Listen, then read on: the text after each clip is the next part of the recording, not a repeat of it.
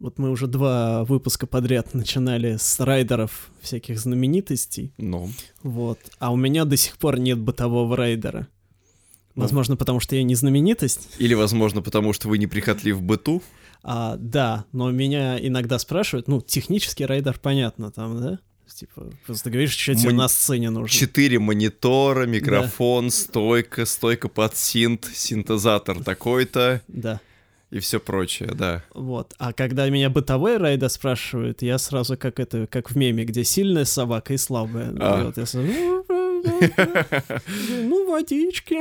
То есть, э, блин, э, я просто помню, что иногда у вас э, на концертах в гримерке бывает пивас. Ну да, и в последнее время я стал говорить просто, что вот ребятам, ну... Пивас. Да, нужен пивас, а мне не, ну, не нужен. Я говорю, водичка и пивас. Вот. Но- Но Все, типа... что нужно русскому человеку в его райдере Да, в теории-то я же могу сказать, что там мне нужны лангустины, Да, что вам нужно э, рыбная нарезка. M&M с, с орехами. Да, да.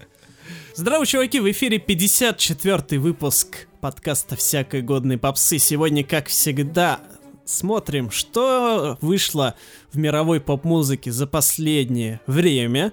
Рассказываем, что слушать, а что не слушать. Мы советуем. И э, говорим за жизнь. Да, ваш любимый подкаст снова в эфире, в котором два уже немолодых человека, абсолютно не зная специфики предмета, о котором они говорят, отвечают на вопросы о жизни и о строении Вселенной. К вопросу о том, что слушать, что не слушать, я думаю, есть только один ответ. Вам нужно слушать наш подкаст, для этого вам нужно подписаться на него и слушать его на всех многочисленных платформах. А чтобы не пропустить обновления в нашей подкастовой ленте, я знаю, что очень многие подписчики любят наши подкасты безумно. Специально для них мы им напоминаем, что э, следить за обновлениями можно, кроме как на страницах подкаста, в каких-нибудь там сервисах, можно еще подписаться на нашу группу в Телеграме, в канал в Телеграме, сообщество ВКонтакте, ну и, в общем-то, везде, где только вам заблагорассудится нас отыскать. Знаете, какая тенденция меня не то что пугает, а удивляет? Тенденция. А, Да, в а, последнее время. А, Ну, она не то, что прям новая, но, тем не менее, она все больше на себя обращает внимание. То, то, что шпинат дорожает. Э, Во-первых, а во-вторых, то, как стали продвигаться песни в ТикТоке. Возвращаемся к нашей любимой теме. Речь про что? Про то, что раньше а, синглы были сами по себе маркетинговым инструментом, да? Ну да. Почему вообще синглы появились? Для того, чтобы они были рекламой к альбому. Типа, вот вышел сингл, а вскоре, значит, и альбом выйдет, и Ну, там вы эту песню услышите. А пока вот- Исторически так сложилось. да, купите пока рекламку в виде маленькой пластинки или маленького mp3 файла. Ну, это долго довольно было так, пока был жив э, рынок физических носителей, это было ну, вообще стабильно всегда так. Потом э, где-то там в 2000-х, в 2010-х синглы стали самоценностью, то есть когда синглы выпускаются, просто и ничего не происходит. Просто, вот, Мгм. ловите мою песню, и альбом, не знаю, выпущу. Будет настроение, выпущу, а не будет, не буду, не выпущу. А сейчас синглы, уже превратившись в самоценность, уже для них нужна реклама. То есть для бывшего маркетингового инструмента нужен новый маркетинговый инструмент, и что, как нельзя лучше для этого подходит, как TikTok, где музыка продвигается именно с помощью отдельных песен. И а, раньше отдельные исполнители загружали в виде оригинального звука, ну, для тех, кто не знает, в ТикТоке есть песня определившаяся, так сказать, взятая из каталога, а есть оригинальный звук, так называемый, который создал конкретный пользователь. И раньше загружали просто оригинальный звук какой-то песни, и э, вот он вирусился, там миллионы видосов снимались и так далее. Сейчас, видимо, ТикТок как-то с музыкантами договорился, и сейчас вот эти вот отрывочки песен, ну, отдельные, если опять же есть договоренность с сервисом, они уже сразу определяются как песни, при этом песня еще не вышла нигде. Есть Мгм. только вот этот отрывочек. И только в ТикТоке. Да, ну, соответственно, Мгм. его там могут там на YouTube залить куда угодно, но только Ага. в виде отрывка вот этого 30 или 15 секундного. Ну, из э, самых э, ярких примеров это там песня «Синий Ламборгини» Рахима, э, которая вирусилась где-то, ну, там, я не знаю, с середины января, может быть, или с начала февраля. И к чему я вообще все это, что очень долгий стал срок вот этого промоушена грядущего сингла. То есть вот тот же синий Ламборгини, он вирусился в ТикТоке, и под него снимали видео где-то около месяца. То есть сингл превратился в самостоятельную долгоживущую форму. Да, при этом у него есть жизнь еще до его выпуска. А, и сейчас вот, например, еще у Миа Бойки, у нее mm тоже есть а, песня, которая вирусится в ТикТоке, там поется «Бегу по тропинке, в голове ля-ля-ля» традиционная для обитателей какого-нибудь Dream Team House композиция. Я да? уже задолбался ее ждать. Сколько можно? Она уже тоже, по-моему, больше месяца вирусится. У нее при этом, у Миабойки с тех пор вот во время вот этого промоушена этой песни вышла еще одна песня, которая так не промоутировалась. В общем, э, очень, в очень странные времена живем, так. когда вот маркетинговые инструменты заново себя переизобретают выводов никаких нет, это просто я хотел поделиться наблюдением, ну и просто, может, кто-то не знает о том, что вот такое есть. А что мне это напоминает, так это наш любимый кей-поп, угу. где тоже есть культура вот этого предрелизных синглов. Сложной вот внутренней всего. иерархии релизной. Да, но у них все-таки это по-другому. У них нет такого, что отрывок из песни вирусится как самостоятельная ценность в течение какого-то гигантского времени. У них там, ну, выходит промо-фото, потом тизер сингла, Блин. в котором там не, про, не отрывок из припева, да, а там ну, просто какое-то вступление к песне какое-то инструментальное, да. Я вот. когда буду заниматься промо корейских исполнителей, я когда-нибудь на лейбл себе подпишу корейского исполнителя, я сделаю не промо-фото, я сделаю фото-промо-фото а затем уже буду это, э, выкладывать основную часть фотографий. Вот, и поэтому хотя опыт этот такого промоушена, он немного роднит, конечно, с кей-попом, где сингл как бы заранее сильно анонсируется, но угу. все-таки по-другому немного распространяется. Но у нас вот он обрел какое-то другое совершенно. Вот, а почему я вспомнил еще про кей-поп? Потому что на этой неделе участница группы Blackpink по Наша имени любимая Розе, группа, одной из. Да, да. выпустила свой дебютный сольный сингл, точнее сингл-альбом, извините, а, под названием R. Без команды, заметьте, да? Интересно. Две песни она представила. Это Gone, Gun, Гон? Пёсий гон Пёсий гон, да. И On the Ground. Собственно, On the Ground стала как бы главной композицией на нее и, Side и клип, A, клип вышел, да, вот, а Гон это, ну, так, довесок, да, бисайд. А Розе довольно давно вообще ходили слухи о том, что она скоро дебютирует, и вот как раз уже конкретные промоушены всякие пошли еще угу. там, ну, с с января, по-моему, или что-то типа того, постоянно там то, то тизер выпустят, то фотка, то это. В общем, бесконечно вот это вот в блэкпинковских сообществах муссировалось тем, что вот, сейчас она выпустит.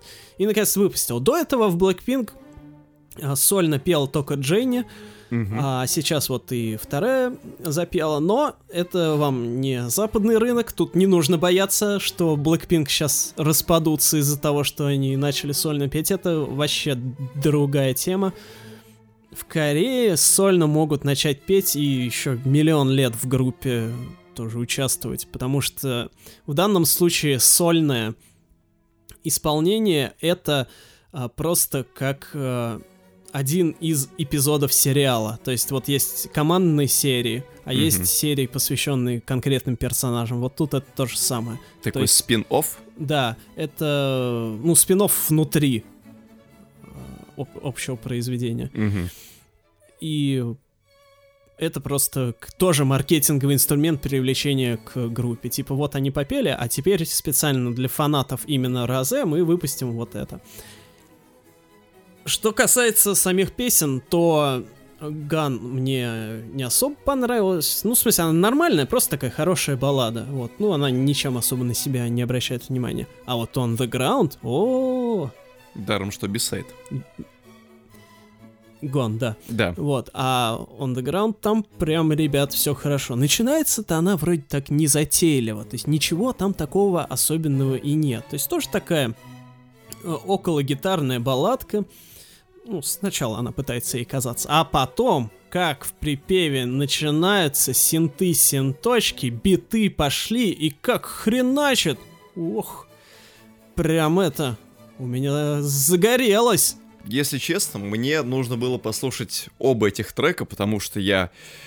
Ой, скажем так, не то чтобы человек сильно вовлечен в кей-поп культуру, я ее не отрицаю, просто я не сильно вовлечен, и мне очень сложно э, понять, что у нас есть синглы, пресинглы, э, фото под фото, вот это все сложности внутренней э, релизной иерархии, как я уже выше говорил.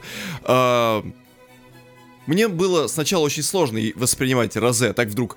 Мы только недавно послушали альбом Blackpink, который нам очень сильно понравился, безусловно. У меня еще в ушах э, теплятся воспоминания от Love Sea Girls. Напоминаю, что очень сильно понравился, в, вашей, в ваших устах звучало как «ну такое себе». Ну, но из того, что есть, ну понравился, вот. А Gone Underground — это те треки, которые мне сначала не зашли оба. То есть я сначала послушал, ну и такой подумал, ну, блин, вроде бы как качественно, вроде бы как синты-синтушки, бито биточки, но как-то нет. А вот после второго прослушивания меня что-то как накрыло, как вас. Но мне понравились оба трека внезапно. Я, правда, не знаю, что...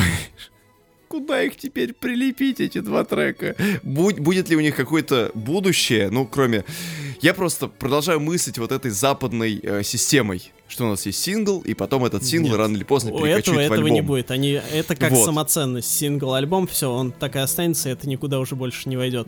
Ну, это с вероятностью примерно 99,9%. Просто я очень сильно боюсь, что эти треки могут затеряться. Нет. Ну, В смысле, у Blackpink знаете, сколько синглов, альбомов выходило? Все нормально с ними. У Blackpink. А это сольная Розе. Ой, Дженни с ее песней соло отлично все фанаты помнят, который выходил год-два назад. Ну это все фанаты какие помнят. Вот эти ортодоксальные фанаты, которые жутко токсичные. Вот. А On The Ground, с- помимо прочего, интересно тем, что, несмотря на то, что там в участие, участие принимал в написании Тедди, традиционный сонграйтер Blackpink, а, она не звучит как типичная свистелка-перделка а, в духе там How You Like That, например. А, а там гораздо более позитивные синты, что ли, скажем так. Позитивные синды. Да, да, то есть... Мажорные, да? Да, ну в прямом смысле, кстати. А, это звучит более свежо а, для блэкпинковской атмосферы, потому что как бы с- сольное сольное творчество, но тем не менее все равно понятно, к, чему разы относится. Вот. И если у, у Дженни ее песня соло, она звучала, ну, как типичная блэкпинковская песня, то у Розе она звучит гораздо менее типично. И это интересно, потому что уже давно в а, среде блинков, фанатов Blackpink, назрел а, запрос на что-то более необычное в духе каких-нибудь э, Love Sick Girls э, с альбома альбом Blackpink. Да. Вот, и поэтому я считаю, что дебют удался, а те, кто, кому сингл не понравился, как пишут фанаты Blackpink, те пускай думают сами о себе, и они просто завидуют. Ладно, хорошо. Пусть думают о себе. А, Разговоры уровня «сперва добейся», да? Да. Ну, а еще одним, наверное, самым громким релизом недели, по крайней мере, самым ожидаемым, наверное, стал а, первый испаноязычный альбом Селены Гомес под названием «Ревеласьон».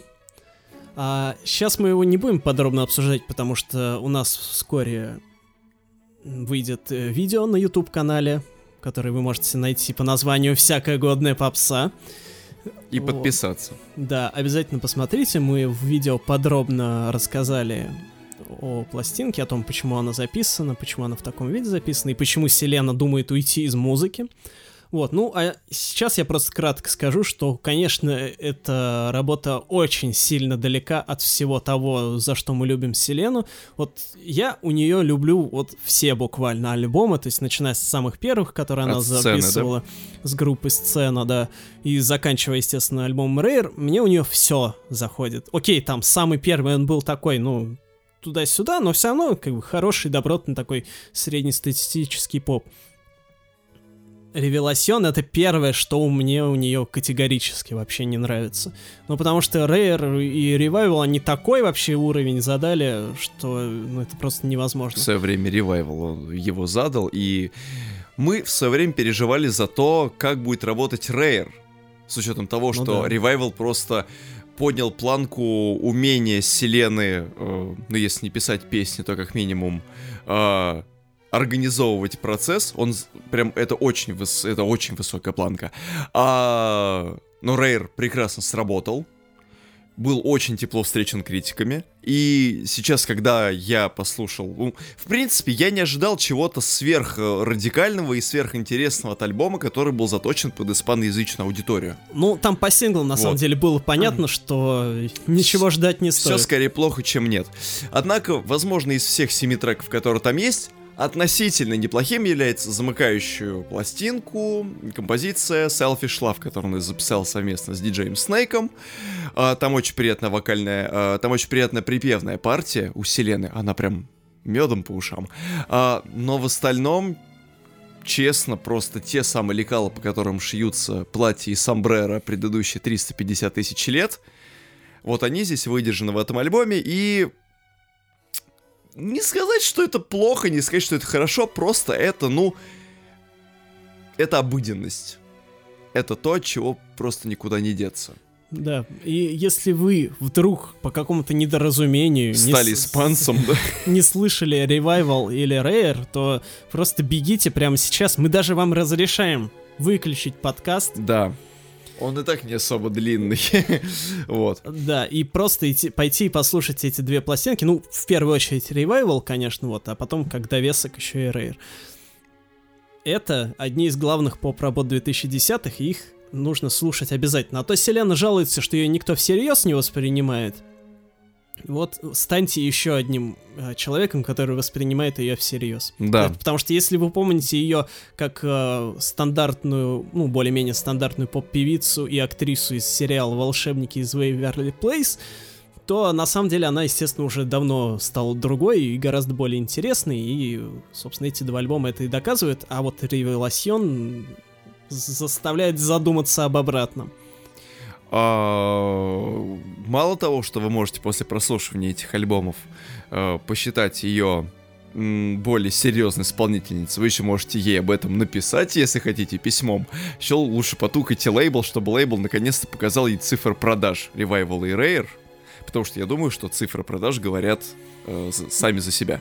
Да, насколько Да. я помню, Рейер вообще дебютировал с первой строчки альбомной в билборде. Мгм. Так что И, Revival не и никто не воспринимает нормально. ее всерьез. Ты такой Не. херак такой с первой строки стартуешь, прям вот Да. в день релиза. Ну как-то несерьезно. как-то не- э, выше-то просто уже куда Чтобы с нулевого места или как? Да.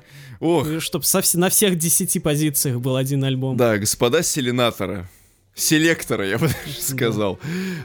Давайте приводите ребенка в чувство, а то он тут карьеру собирается заканчивать. Нам этого не нужно. Может быть, когда-нибудь ее попустят, она запишет что-нибудь более удобоваримое, нежели чем а, откровение.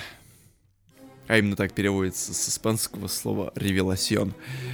А еще один человек, о котором мы сейчас должны поговорить, тот, которого мы когда-то могли воспринимать как девочку, но теперь, воспри- как- но теперь воспринимаем как очень взрослую, состоявшуюся женщину-исполнительницу, это наша завсегдатая, фактически нашего канала, одна из наших э, темных кардиналинь нашего сообщества, это Алина Гросу. Мгм, вот это вы подвели. Да. У Алины Гросу вышел альбом. Ура! Не на испанском языке, как бы нам, возможно, хотелось. А, он вполне себе на русском. Возможно, это, этот альбом заточен на русскоязычную аудиторию. Неожиданно. Да. В общем, абсолютно новая пластинка с абсолютно монструозной обложкой. Где она разлетается на куски, Да. Алина. Мне, мне иногда кажется, что такие обложки, на создание таких обложек э, тратится, ну, что-то порядка двух часов и одного руководства на Ютубе. Да, я тут э, замечу на, на полях, так сказать, Заметочку. да, что последний альбом у Алины, если я не ошибаюсь, выходил аж в 2010 году. Вы помните себя в 2010 году? Вы... Это я обращаюсь ко всем сейчас. А, я думал, вы сейчас ко мне да и к вам тоже. А, все мы были в 2010 году другими людьми. Абсолютно. Это было 11 лет назад. Мне тогда не было 30, как минимум. Да, да и 20 тоже. С тех пор, конечно, Алина тоже изменилась. Для тех, кто не знает, краткая историческая справка.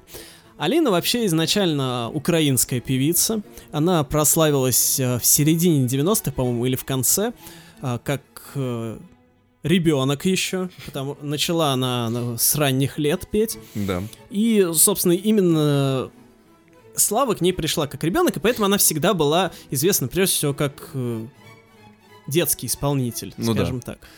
Потом она начала расти, все дела, и у нее там ну, более взрослый репертуар начал появляться. Да. Когда-то она была какой-то скромной бджилкой, а Да. затем ей захотелось баса, например. Вот. а, Да. И в конце 2010-х, по-моему, в 16-м или в 17-м году она... Я не уверен, что именно в эти годы она переезжает в Россию, но, короче, она переезжает в Россию, где и пребывает до сих пор, насколько я знаю, и э, резко меняет свое творчество, с- если раньше она была такой вот, да, скромняшкой туда-сюда, ну, такой просто обычный тинейдж-поп исполнительницей Мгм. то а, в, это, в конце 2010-х она выпускает сингл скандальный под названием «Хочу я баса». По-моему, год 17 кажется. Да, отличная песня, но порвавшая множество пуканов. И шаблонов. Да, Шаблонов пуканов. да, потому что Мгм. Алина в ней предстала ро- обратно, ровной противоположностью тому, кем она была раньше. Теперь Мгм. она стала сексуальной львицей, а, которая хочет баса. Ох. А, И, собственно, она в этом духе и продолжила. э, Писала там еще некоторые провокационные песни, но в конце концов а, она, ее творчество устаканилось в такое вот такое что-то около дипхаусное, принципе, приятное. А, но она все время выпускала то синглы, синглы, синглы, синглы. И как-то вот постоянно она вертится, но ничего вот не может как-то подытожить, да? Ну да. а, свою деятельность. А тут, наконец-то, выпустила альбом Который так и называется Гроссу. Гроссу, да, у нее латиница, если что, пишется. Да. Как, Нынче, как сказал один э, великий человек, безымянный альбом не может быть плохим. А, да, чаще всего. Да, чаще всего. А, и вообще по своему содержанию и по составляющим он представляет собой то, чем грешат очень многие современные поп-исполнители. Это собрание тех самых синглов, которые она издавала на протяжении достаточно долгого количества времени. Но при этом там многих и нет. Того же «Хочу я баса» там нет. Того, да, к сожалению, нет. Но есть всякие треки типа «Полотенце», «Дым», а, «Голый король», насколько я помню, и что-то там, по-моему, еще «Арестован», по-моему, тоже есть на этой пластинке. Но да, самых таких вот... А также провокационная песня с названием «Н... Н-А-Р-К-О-Т-И-К-И». Именно так, как я сказал, через точку. Ее тоже на пластинке нет. А, становится ли от этого пластинка хуже? Наверное, нет. Ну, с одной стороны, нет. С другой, конечно, хотелось бы все это подытожить вместе, но Да, в то же время было бы странно, если бы она сейчас собрала вместе треки там с 2000 такого-то 16-17 да. про Найки там Да. что-нибудь. и до сегодняшнего дня. Да. Поэтому, конечно, логично, что она взяла самые последние синглы. В целом, это все вот именно что такое вот около дипхаусный привет русским кон- русскому концу 2010-х, когда вот там Темникова и Бузова э, заправляли поп-сцены, и вот эта вот вся мрачная ночная музыка процветала. Мгм. И Алина, в принципе, вот в таком же духе тоже сделала. Конечно, House уже сейчас не так актуален, как э, год 4 назад, но тем не менее работа довольно приятная, тем более, что э, Deep House мы не так уже часто можем услышать сейчас. А ведь когда-то мы плевались от него. Как ну, как явление. сказать, сначала-то это было хорошо, вот, ну, просто потом им стали злоупотреблять. Ну, как происходит со многими жанрами, э, когда люди начинают очень сильно борщить, с их использованием. Да, Deep House начал немножечко раздражать. Сейчас, когда наблюдается некоторый спад этого явления, слышать пластинки в таком жанре скорее интересно. И плюс, в принципе, Алина классная исполнительница, она зажигалочка, она бодрая. Блин, то есть можно сказать, что все те компоненты, они вот э, сошлись идеально в одной исполнительнице, и да, жирным э, итогом своей деятельности за последние пять лет стала именно эта пластинка, которая содержит в себе, по-моему, 9 оригинальных треков, плюс еще туда навалены 3 ремикса. Э, все еще не знаю, зачем они нужны. После таких релиз... После таких ремиксов, точнее, можно говорить, что вот был бы я Лины Гроссу, и если бы людям не понравились ремиксы, я бы сказал, слушатели просто меня всерьез не воспринимают. Да. И надо, возможно, с этим что-то сделать. А, но у меня традиционный вопрос. Так. Что в черном ящике? А именно, куда дальше будет развиваться исполнитель? А. Да. А, House-то закончился как таковой. Уже несколько лет как. Надо в латиноамериканщину уходить. Да, то есть, а, возможно, или в кей-поп. Да. Или в си-поп, о да. котором мы говорили пару выпусков тому назад. Или в 80-е. Кстати, впрочем, а почему бы и нет? Ну, вообще, учитывая, что Алина начинала в 90-х, ей бы сейчас какой-нибудь этот... Около если Red, не около Евроденс... Red Discatch. Ну нет, даже вот что-нибудь такое, какой-нибудь техно, может, что-нибудь там с трансом Ей нужно для этого объединиться с Рейн и Славой. Да. И тогда получится нечто более крутое, ну потому что а, при таких раскладах Алина будет а, продолжать оставаться жрицей ночи, грубо говоря, но просто уже с новым музыкальным подтекстом. Это будет здорово. Ой, просто, ну, не-не-не-не-не, не знаю, сколько на такого же рода материале можно будет еще выезжать. Но ведь со временем уже, вот смотрите, рано или поздно, вчерашняя девочка эволюционировала в э, ночную тусовщицу, но вот сейчас пройдет еще буквально лет 5-10, 15, вот, и я думаю, что она запишет какой-нибудь Ваенга Кор, ну, посмотрим. Да, за этим будет в любом случае интересно смотреть. Потому что она, потому что Алина, она во все времена была исполнительницей как минимум интересной. Пока еще не придуман тот самый жанр, который э, она оседлает в ближайшее время, но да, она у нас, как обычно, под колпаком, под нашим чутким взором. Мы прям под микроскопом тщательно следим за ее дальнейшей карьерой. Альбом хороший, просто хороший, стандартный, хороший бас качает, синточки слегка рубят, и если вам очень сильно э, желается устроить бархопинг э, по Рубинштейна, то эта музыка вполне себе может быть эдаким бэкграундом вашего вечера. Да.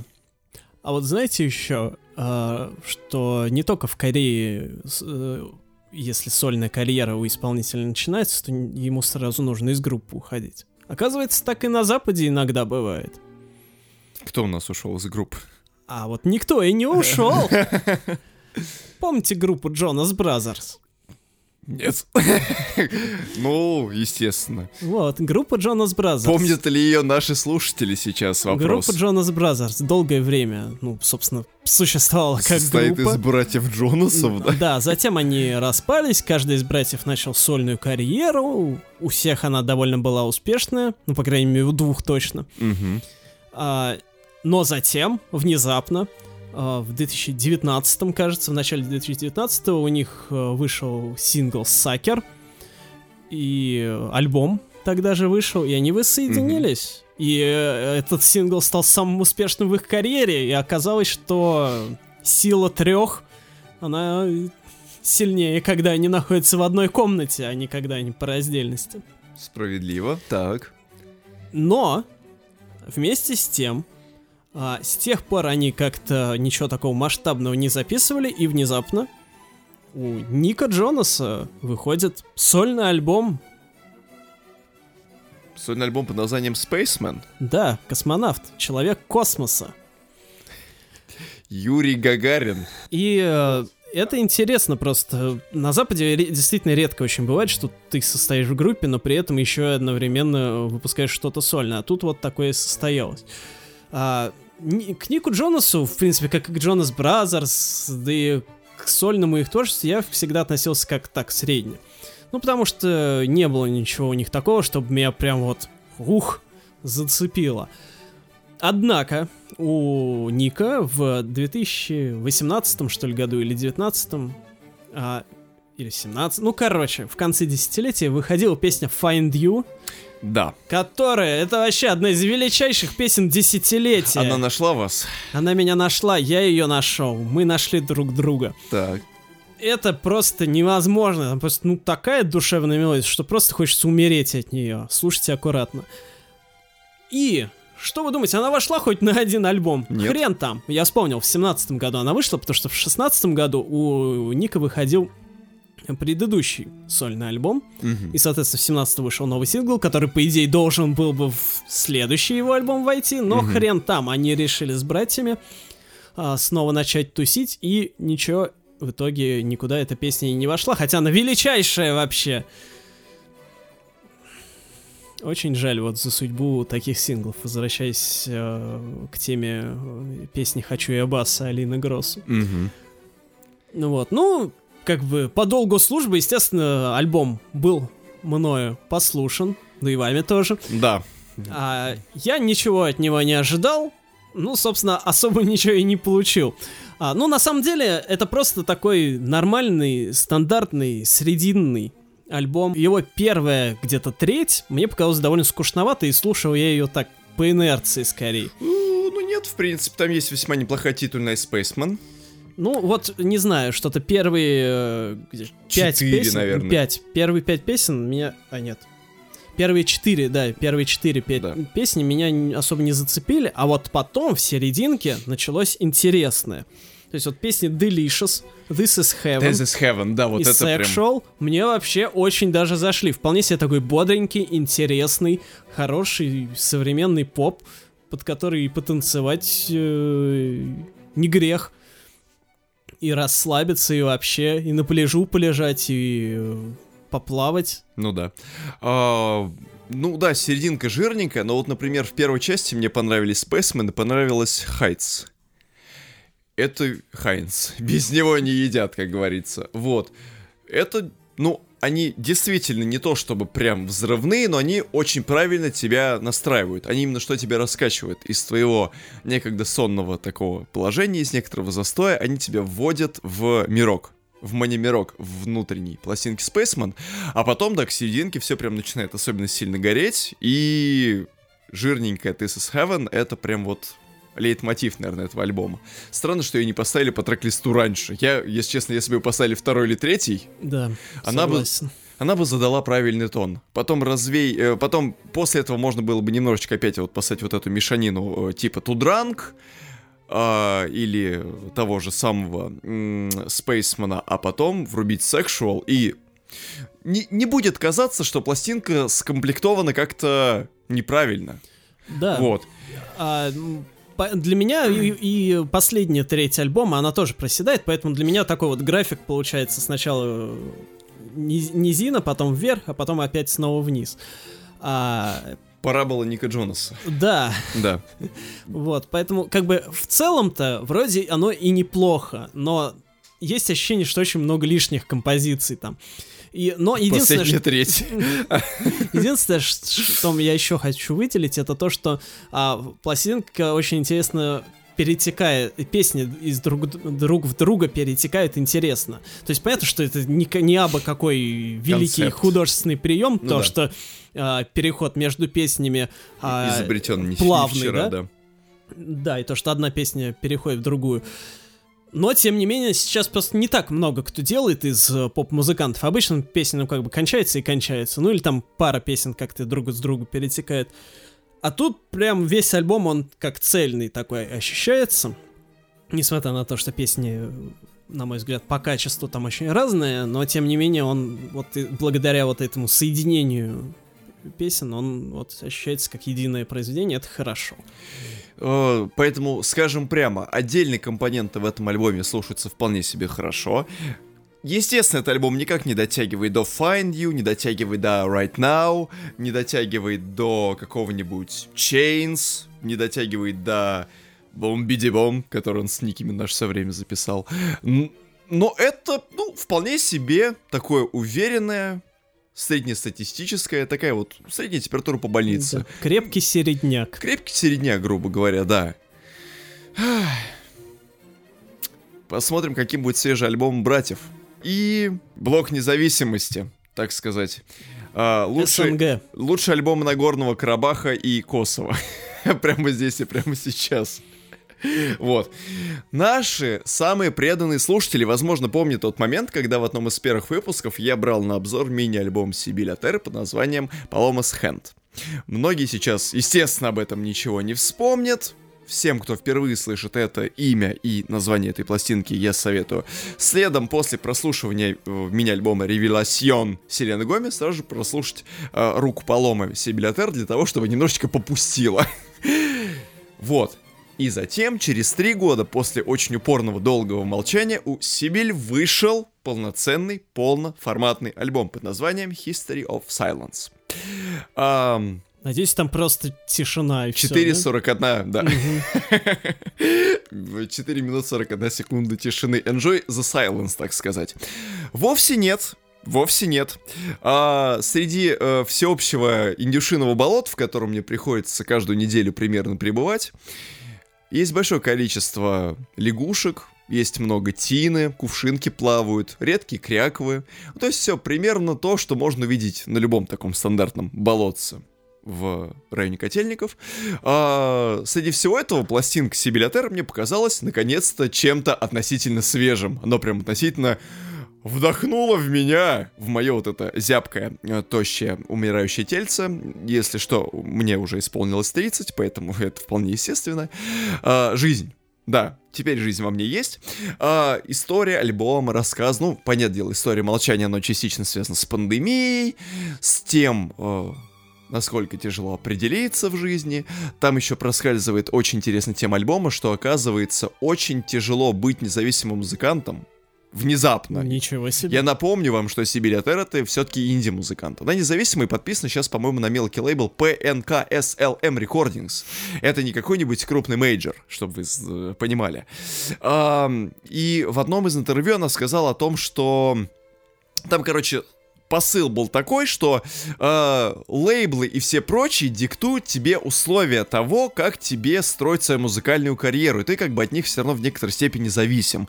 Вот вы как независимый музыкант уже со стажем достаточно длинным, вы чувствуете, что вам тяжело как независимому музыканту? Ну, отчасти. Отчасти. А чем это связано? Ну, типа, что тебя за ручку никто не ведет. Ну, с другой стороны... Ну, знаете, вон зависимым музыкантам в селении, вон как тяжело говорит. И сколько лет она на сцене, больше, чем я. А никто ее всерьез до сих пор не воспринимает. Подумаешь, первые места в билборде. Нет. Да, примерно и здесь. Э... Может, еще и зависимым музыкантам еще тяжелее. Зависимость побороть еще надо. Соглашусь. Независимый, и что? Согла... Независимый. Соглашусь. Живешь свободной жизнью. Вот, ты фрилансер, да. самозанятый фактически от мира музыки. Вот. А тут вот так как-то на нее все навалилось, и она как бы чувствует, что голос свой потеряла, и что пора бы уже сделать свой Вот. Чем она, собственно говоря, и занялась э, в течение последних э, нескольких месяцев особенно усиленно, собирая окончательно программу, которая э, стала в итоге пластинкой история тишины, история молчания, я бы даже сказал. И, знаете, я вот послушал, и вот сразу же с первого откро... э, открывающего трека под названием Hurt Me, типа «Сделай мне больно». Но на самом деле это не столько про э, то, что не делайте мне больно, господа, ну, посыл примерно такой. Вот. И вот в этом треке, который сразу же сходу заваливает тебя таким очень классным э, синтовым басом, какими такими э, неопрятными э, барабанами, очень большим количеством скрипок и битом таким, который по, по 90-м сделан. Я такой, блин, офигеть, у тебя все сложилось, мать, ты уже одним этим треком буквально заткнула за пояс многих и, в принципе, уже доказала свою состоятельность, по большому так-то счету. Вот. Вот это первая э, композиция, открывающая, она никоим образом, да, не лишена э, индюшачьего духа. Э, но помимо того, что там ощущается э, многообразие всего, что можно было бы сделать в Индии и немножечко в э, танцевальной музыке, там же еще слышатся очень четкие рефрены в сторону французского шансона. Это отрадно. А, есть э, очень хорошая композиция Why You Looking, которая э, э, сама по себе, по текстам, по тому, как она сделана композиционно, она выглядит несколько неопрятно. И это даже дает песне некоторые бонусы, потому что, ну, как бы ты независимый музыкант, ты волен делать все, что угодно, творить как хочешь. Это понятное дело. А, кроме того, есть э, композиция Oh Father. О чем вы подумали в первую очередь, когда услышали это словосочетание? О, отец. О чем еще? Не знаю, о боге. О Father — это композиция Мадонны на альбоме Like a Virgin, если вы успели забыть. Но там это был такой барочный поп, весьма я что-то, обстоятельный. Я что-то забыл. Есть такая композиция. Вот, и, собственно говоря, здесь это такой э, дымчатый электропоп-кавер, очень прям абсолютно в тему. Вот. Классная композиция Dream State, которая э, абсолютно вбирает в себя все лучшее, что можно было бы взять от шугейза и от э, медитативного синтепопа тоже очень отличный трек. И, в общем, все, что я услышал, оно прям меня удовлетворило вот прям крайне сильно. Я, я не ожидал то, что у Сибиль после трех лет молчания и редких мини-альбомов выйдет действительно цельная, очень разнообразная пластинка для инди-музыканта. А то я, честно говоря, иногда я э, замыкаюсь на мысли о том, что инди-музыке традиционной все сложнее меня удивить. То есть я ее слушаю, она как будто бы повторяет саму себя. У меня вот в последние месяцы такое ощущение очень сильно складывается, поэтому мне бывает очень тяжело из инди-музыки вычленить что-то интересное. А тут тебе саксофон в одном треке, херакс, плотная звуковая стена по шугейзу, херакс, струнные, скрипичные, которые отсылают к французскому традиционному попу и шансону. Херакс! Все! И вот это все, все вот эти кусочки пазла, которые, казалось бы, не влезут друг в друга, они складываются в отличную картину. В общем, ребят, история молчания — это альбом, о котором нельзя молчать. Поэтому я про него, я пришел и говорю. Вот. Настоятельно рекомендую всем. Я всегда всем настоятельно все рекомендую. Я надеюсь, что все настоятельно это слушают. Угу. У меня есть такое ощущение. Надеюсь. Да. А с вами были Цесаревич Крокодилов и Делюкс Палома Хенцевич.